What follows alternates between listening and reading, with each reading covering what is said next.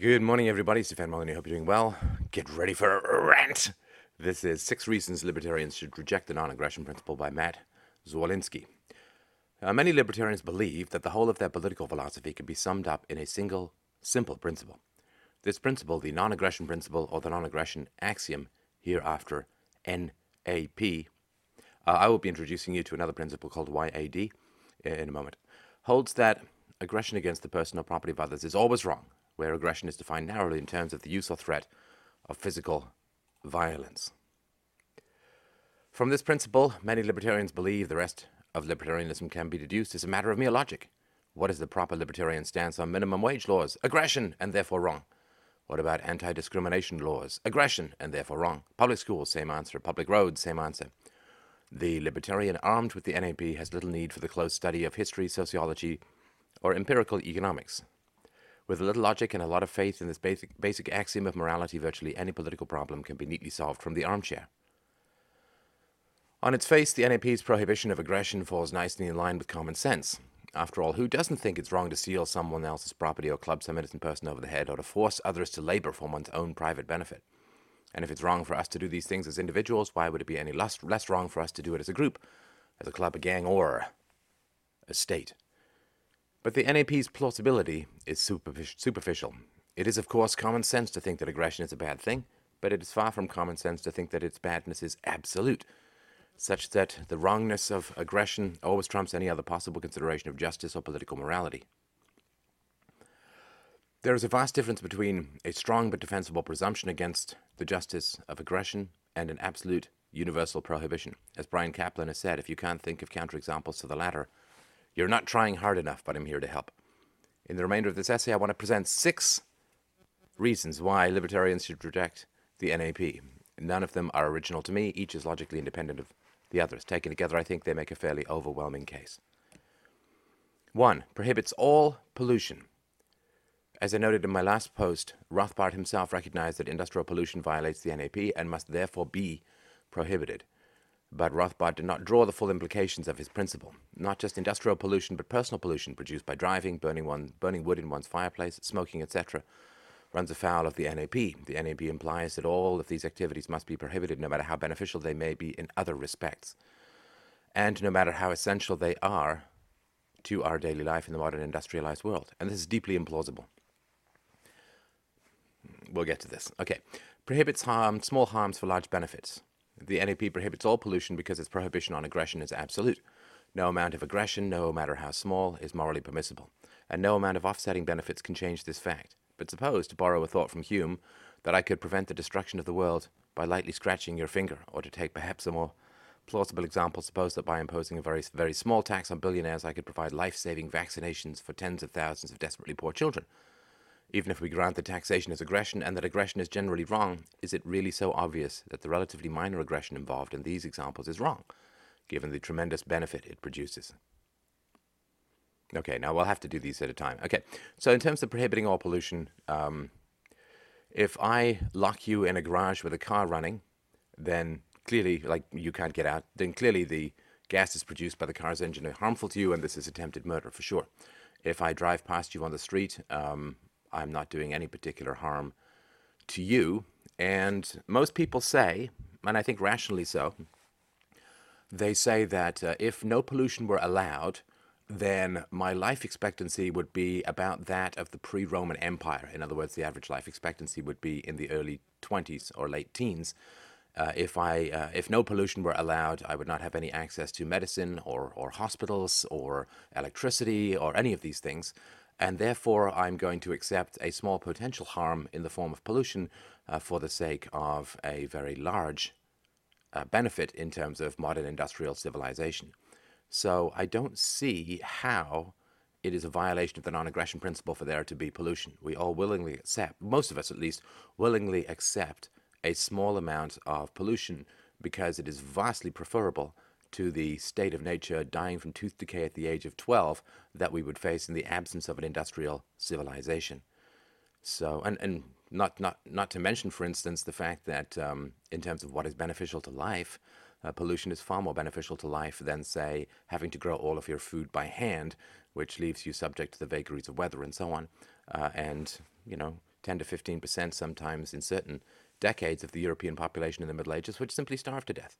And so I think we will take the net positive of an industrial civilization with enough food and healthcare and antibiotics and medicines and all this kinds of stuff uh, relative to the small uh, negative risk of general pollution. And of course, if you don't want the pollution, then you can move away from civilization. There's tons of places in the world where, I mean, Canada, like 90% of the border is 90% of the population is within 10 degrees of the US border. Massive amounts of tract, which are virtually pollution free.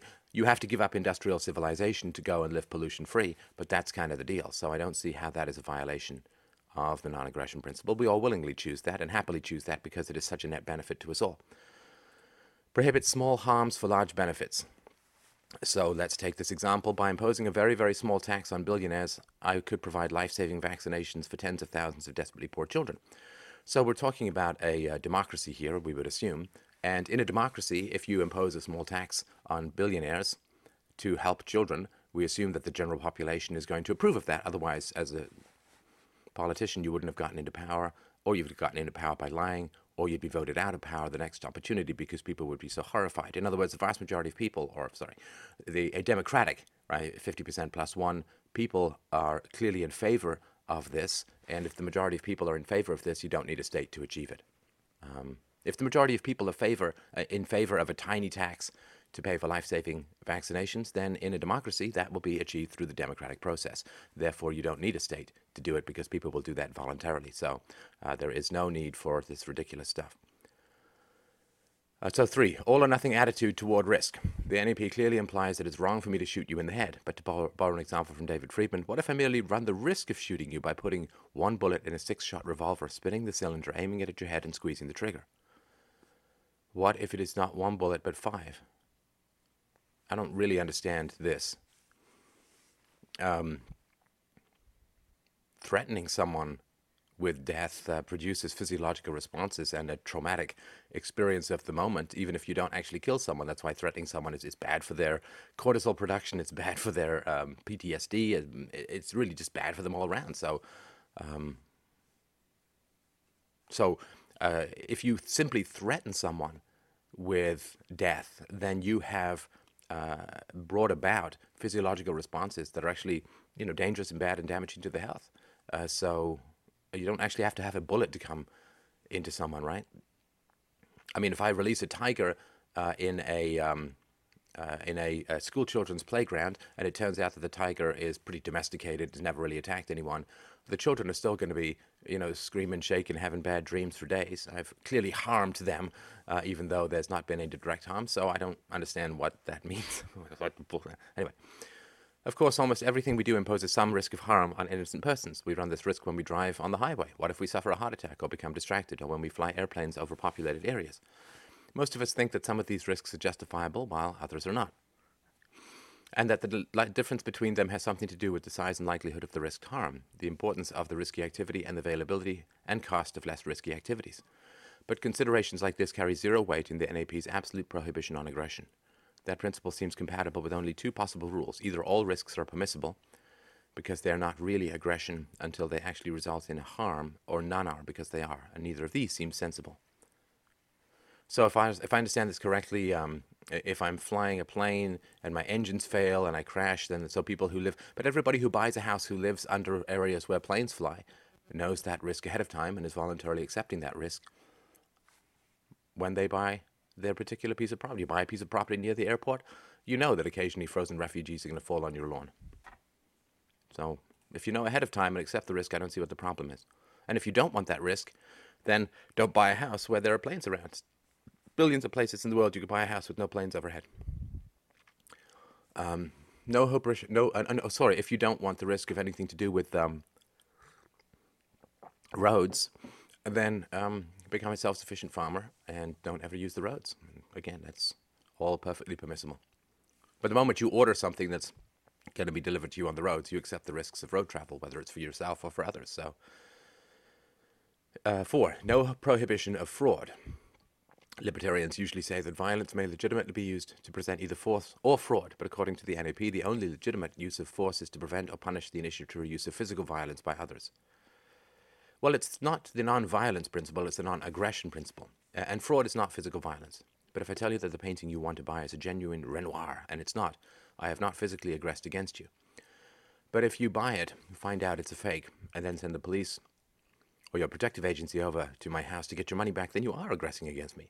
So not only does a prohibition on fraud not follow from the non-aggression principle, it is not even compatible with it, since use of force to prohibit fraud itself constitutes the initiation of physical violence.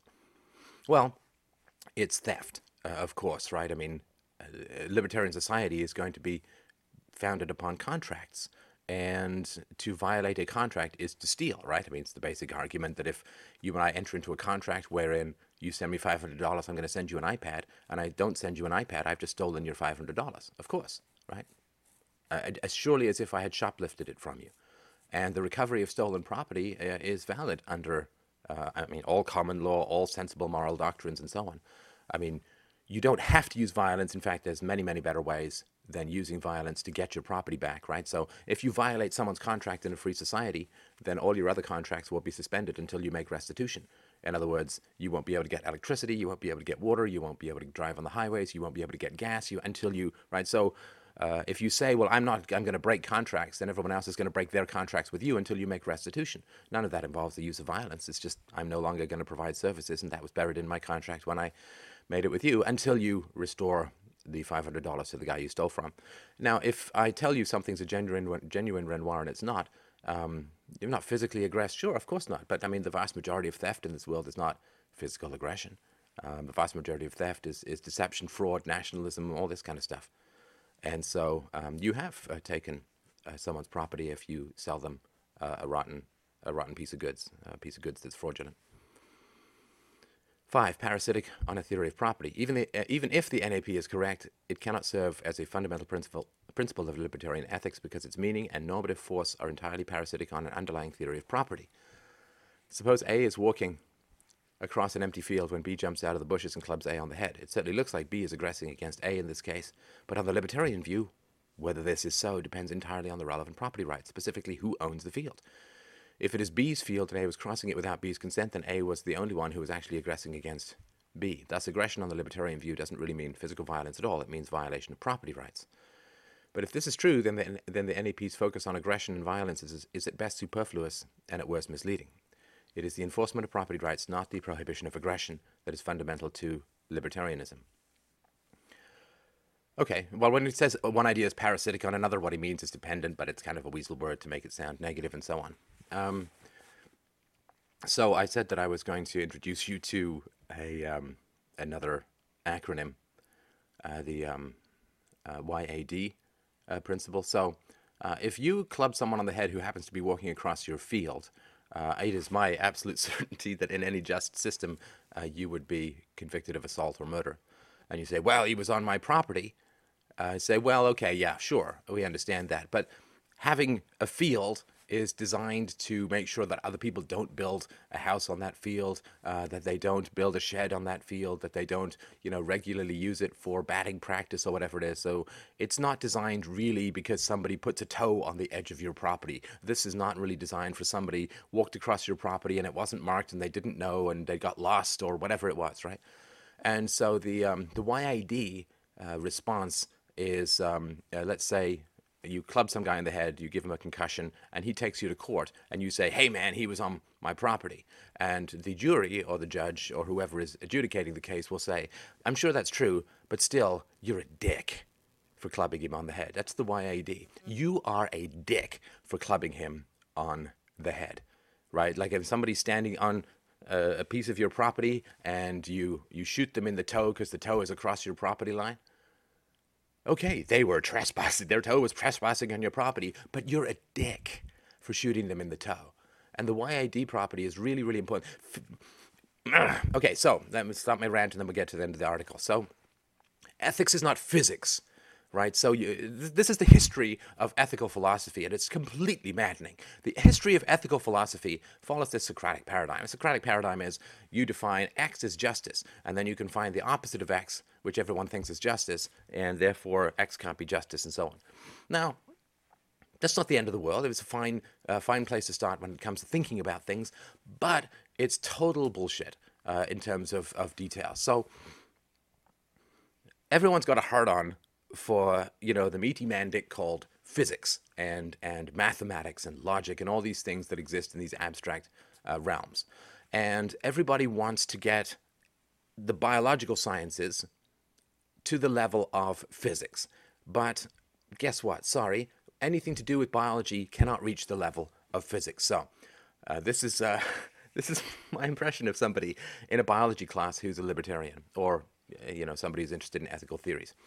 So in the biology class, uh, the teacher says, um, you know, uh, horses are, are, mammals, right? They suckle their young, they give birth to live young, uh, they have one head, and so on. And someone in the back says, uh, excuse me, Professor, isn't it true? Because I once read somewhere that a horse was born with two heads, uh, and therefore you can't really say that all horses have only one head.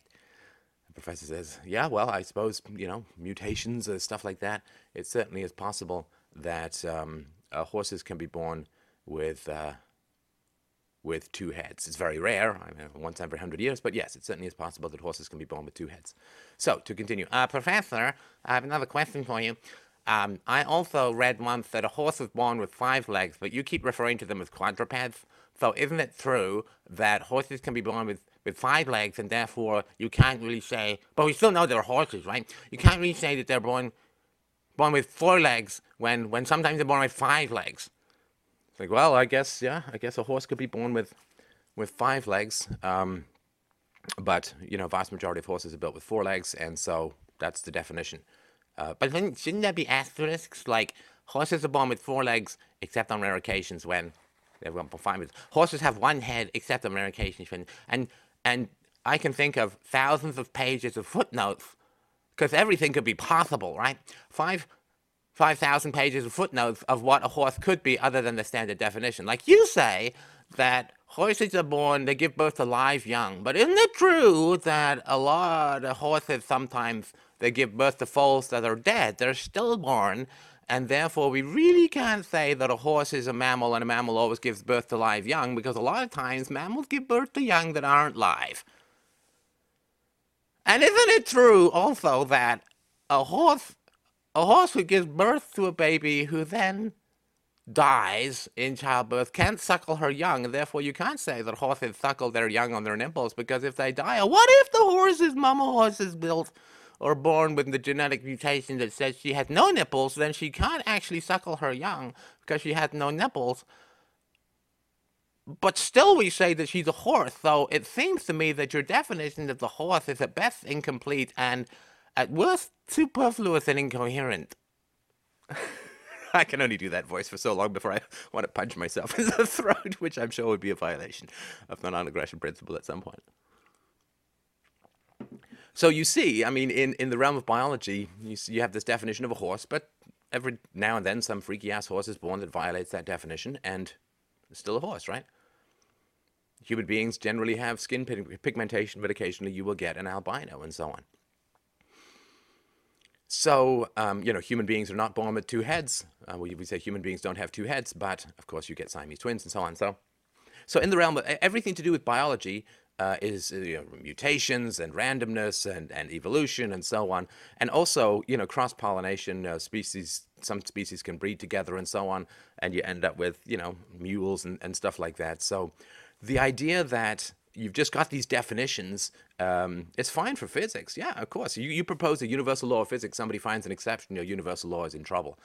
But it seems to me that the, the discipline of biology manages to survive things like mutation, crossbreeding, uh, blurred uh, definitions between species, and so on. It's you know it's enjoyable to play around with those edges of the um, definitions and so on. But still, we know what a mammal and a reptile is, and we know what a bird is, and we know what dinosaurs were, and this is not terrible. And the science marches on, right? Because if every time you proposed a definition in biology everybody immediately began to think of all the possible exceptions and avoidances and exemptions and mutations and all that, you'd end up with a definition literally with thousands of pages of footnotes and exceptions. And by the time you'd finished all those footnotes and exceptions, um, you just want to go and jump into a shark tank and, and have a, a less painful end. So biology manages to have all these definitions and it doesn't get stalled or stopped in the way that ethics do by creating some freaky ass scenarios which void the definition or seem to void the definition. And so this is really, really important. I mean, if I'm found in a room with some guy who's died of asphyxiation, right, then I've probably strangled him, right? or probably deprived him of oxygen. I put a bag over his head or something and then took it away. I've deprived him of oxygen in some way. Now, is it theoretically possible that the random motion of the uh, air molecules uh, all went to the ceiling just around where this guy was. And then he ran around and they all just happened, all happened to go. So all of the air uh, just happened to, in its random Brownian motion, move away from, and he asphyxiated in a, a room full of air just because. Is that, is that possible? Well, good luck with that in court, right? This is another principle. You're a dick, and good luck with that in court. Yes, it's possible. Of course, it's possible. But, but, it's never going to fly in court. I mean, it's so wildly improbable that we take the reasonable outcome, which is that I deprived him of oxygen, or he deprived himself of oxygen, but it was not just the accidental movement, right? So if I'm a if I'm a surgeon uh, and and some guy he comes in and he's all the symptoms of a heart attack, right? And I you know do I, I don't know what the hell surgeons do, and they crack his chest or something like that. And it turns out that he wasn't having a heart attack. What was happening was space aliens were trying to beam his heart out of his chest. And then the moment I opened up his chest, they were able to beam his heart out of his chest, and therefore my actions caused him to die. As their their their their heart beaming chest ray couldn't penetrate the rib cage or whatever. So I explained. Is that possible? Yes, it's theoretically, technically possible, but you don't get sued for wrongful death in that situation because it's so wildly improbable, and you have to go with the preponderance and the majority and, and all this kind of stuff, right?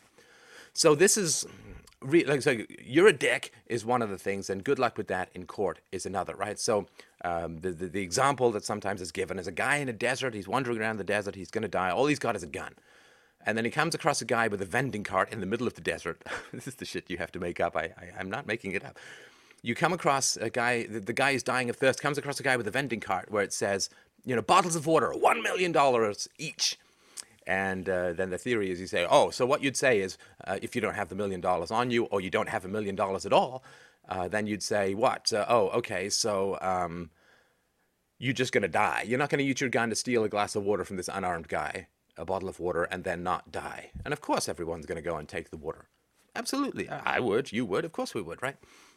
Aha! You see, then need trumps property rights and therefore welfare state. well, um, this is this is all nonsense, right? Because imagine, so let's say I sign a contract that says I will pay you a million dollars for this bottle of water, and then we go marching back to civilization, and um, he tries to enforce this, and I, you know, I go to court uh, and I say this guy was basically going to let me die if I didn't give him a million dollars. Uh, and people will say, well, okay, maybe that's in principle with the letter, it was his property, you voluntarily signed a contract and so on. But guess what? They would say, to the water bottle vendor, You're a dick. You're a total dick.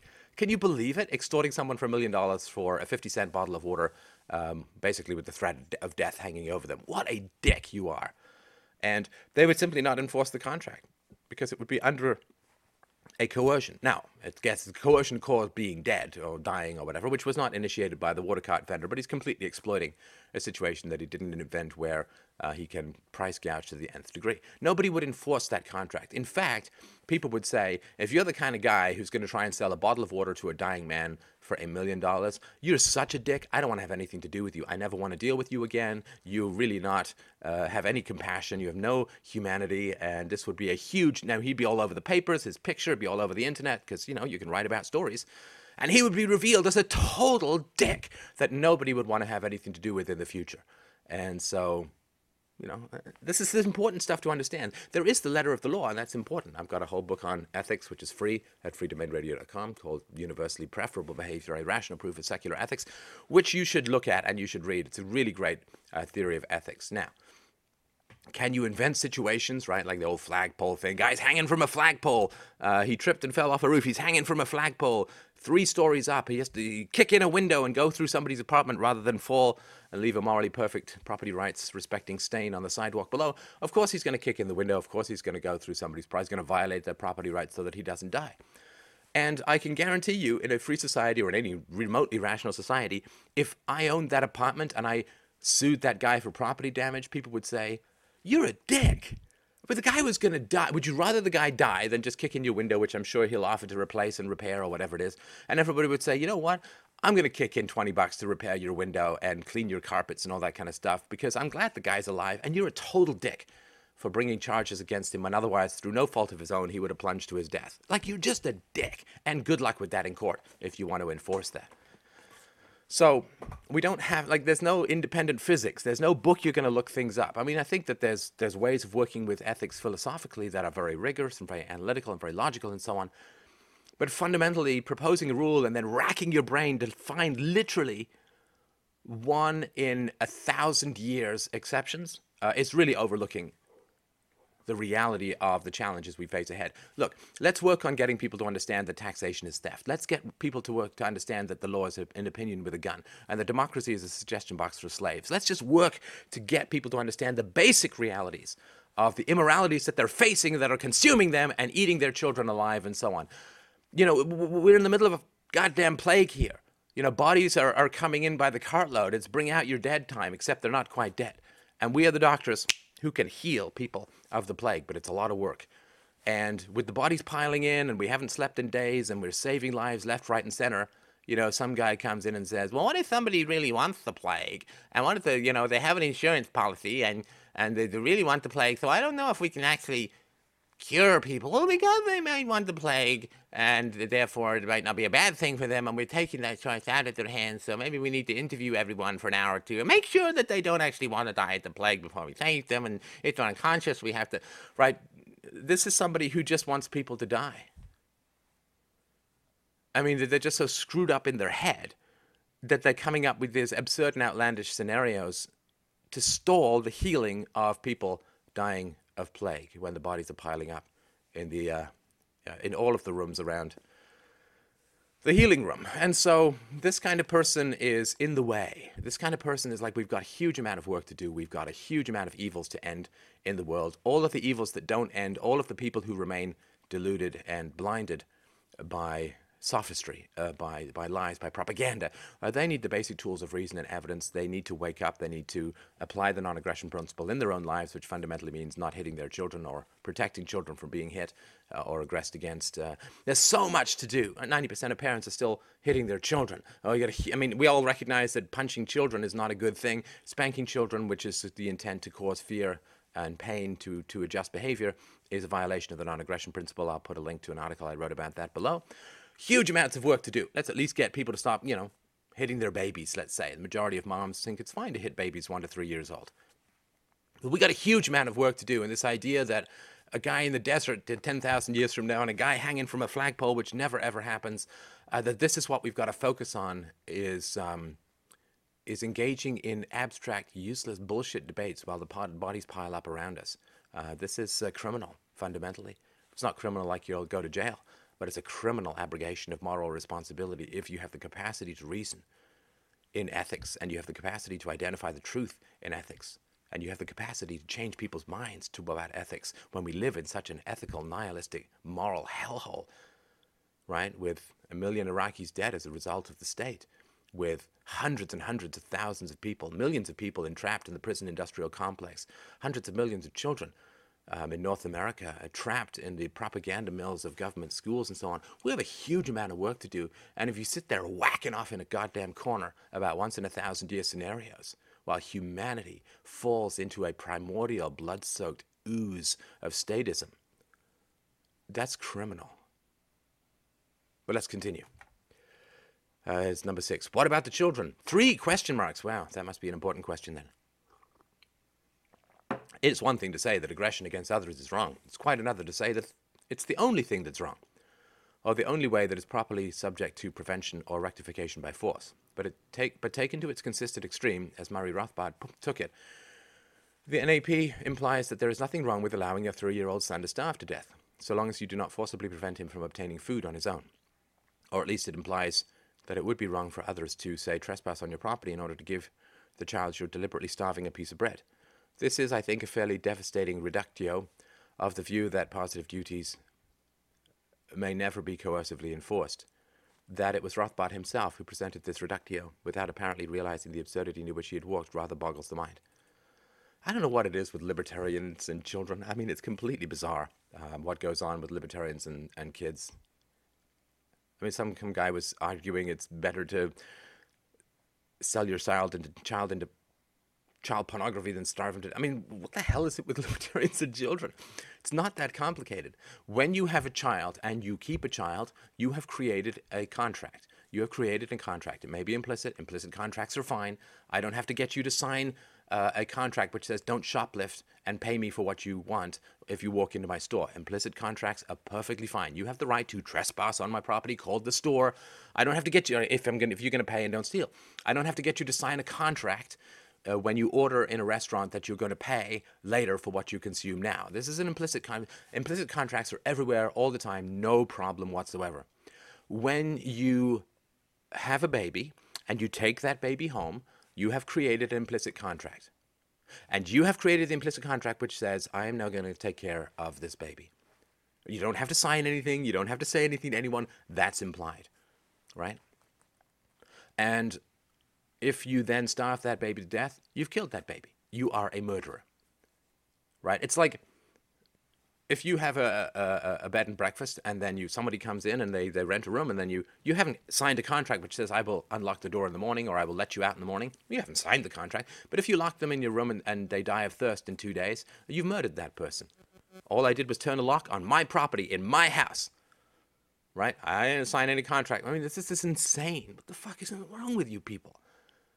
Of course, it's murder to starve a three year old to death because you have created that three year old. That three year old is a biological prisoner within your house. That can't be changed. They are dependent. They are helpless. They can't cook their own food and so on, right? And they can't go out and get their own food. So they are a prisoner. It's just as if you'd locked someone in your basement. Lock someone in your basement. Okay, let's say somebody is drunk, comes into the wrong house. You leave your door unlocked. It's fine. It's legal.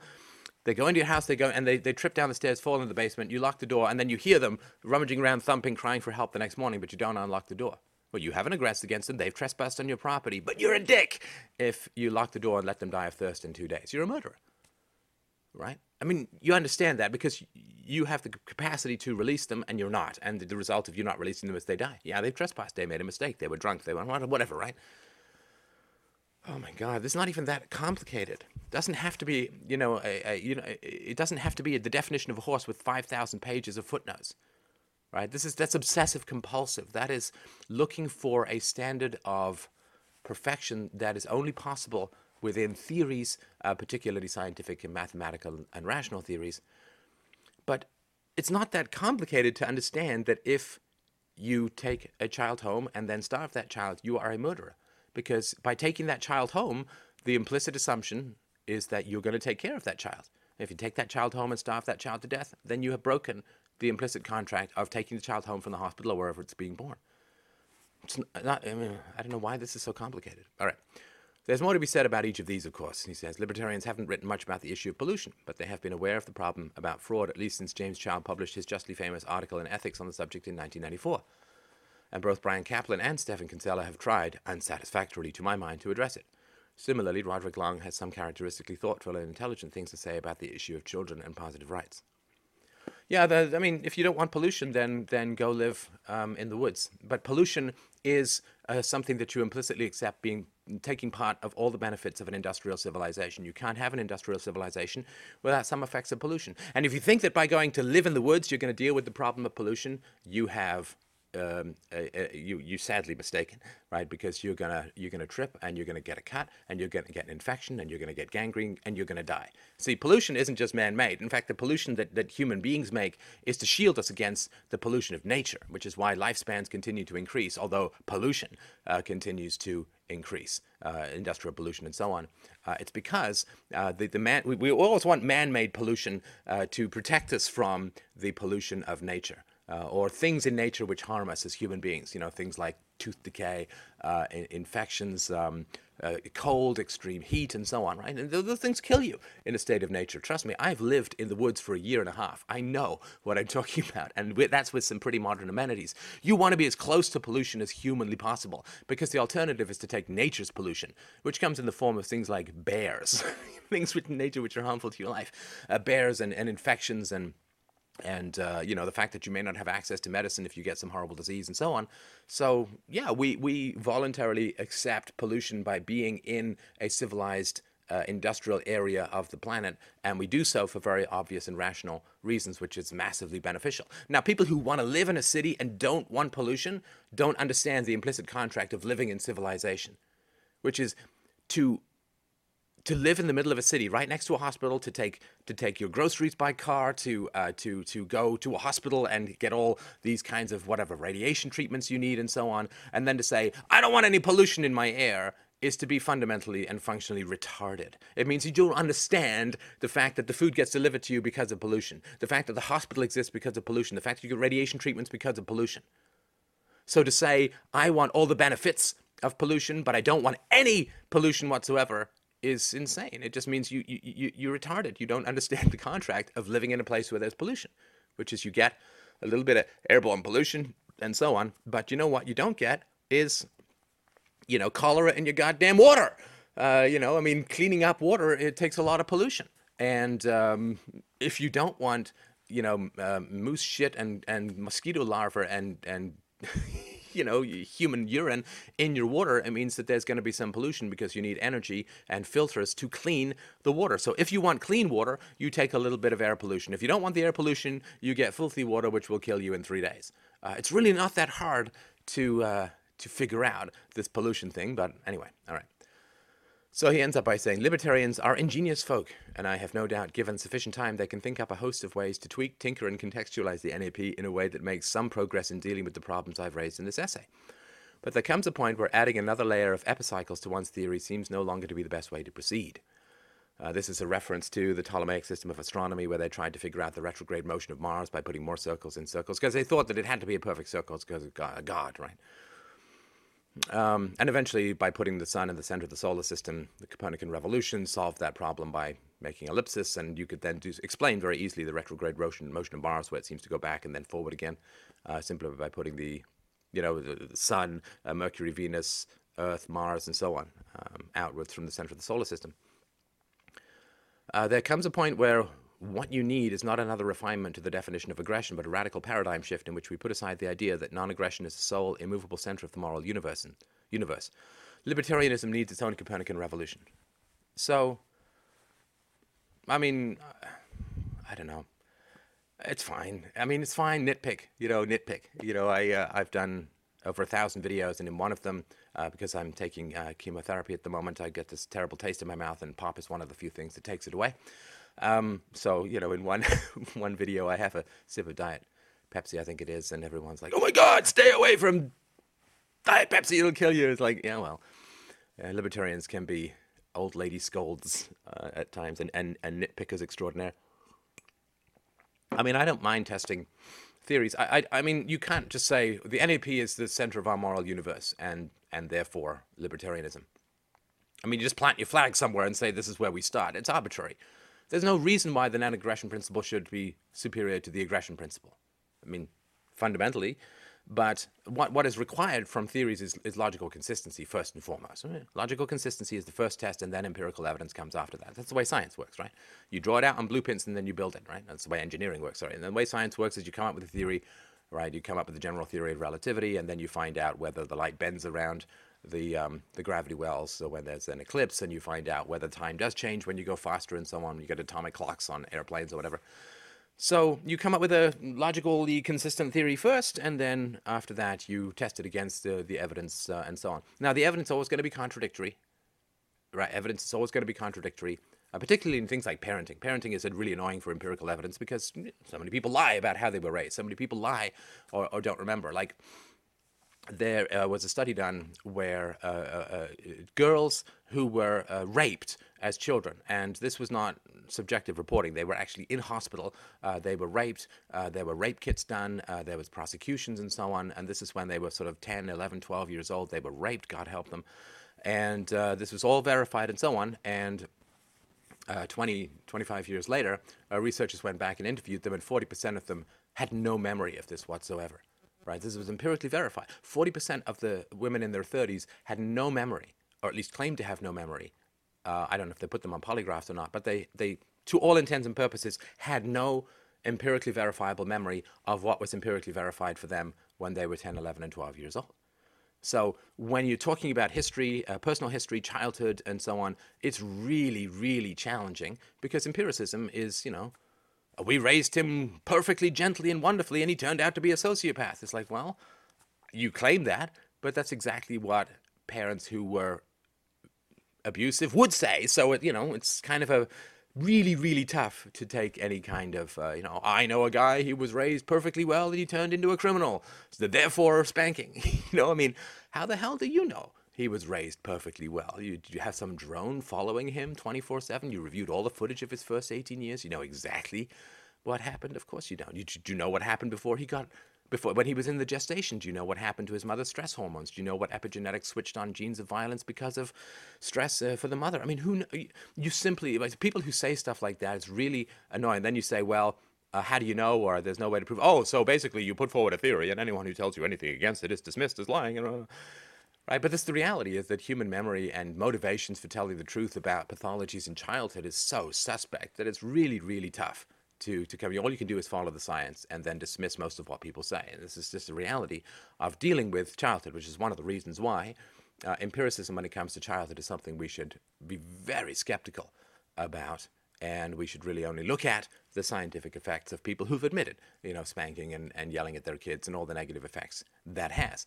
But people who are into empiricism uh, don't like to go near childhood because it's uh, this is why you just go with the moral principles. Hitting children is a violation of the non-aggression principle. I've done a whole essay on this. I'll put it in the low bar here. You can check it out. But um, the, what we want is, is rational consistency in our ethical theories, not just well, the non-aggression principle. Uh, that's the center of our moral. Uh, why? Why? Why? Why is the non-aggression principle better than you know the no aardvark principle or the, you know whatever it is, right? But um, no matter what your theory is, the enactment of it is always going to be subject to, to problems in the same way that you may have a theory about what a horse is, and then horses are going to be born with two heads and four legs, or five legs, sorry, and no hair, and albinos, and they're going to give birth to stillborn babies, and therefore not conform to the mammals give birth to live young, right? So you have a, a definition, and then you can always find or make up something which appears to challenge that definition in a tiny minority. But who cares about that? I mean, what, what we need to deal with right now is the fact that you know taxation is eating the young, the fact that people are being thrown into the rape rooms of prisons. Right? Prison population in federal prisons has gone up almost 800 percent of the last decade or so. Uh, only 7% or 8% of them are in there for violent crimes, and most of those violent crimes are associated with the drug war anyway. And more men are getting raped than women in the United States because of the hundreds of thousands of rapes in prison populations. So, I mean, this is stuff we've got to deal with. This is, I mean, the social contract of, you know, maybe pollution and a hundred. I mean, who cares about that stuff? We've got so many bodies piling up that to not work as hard as we can to rescue people as quickly as we can is fundamentally criminal. So stop whacking off and get busy.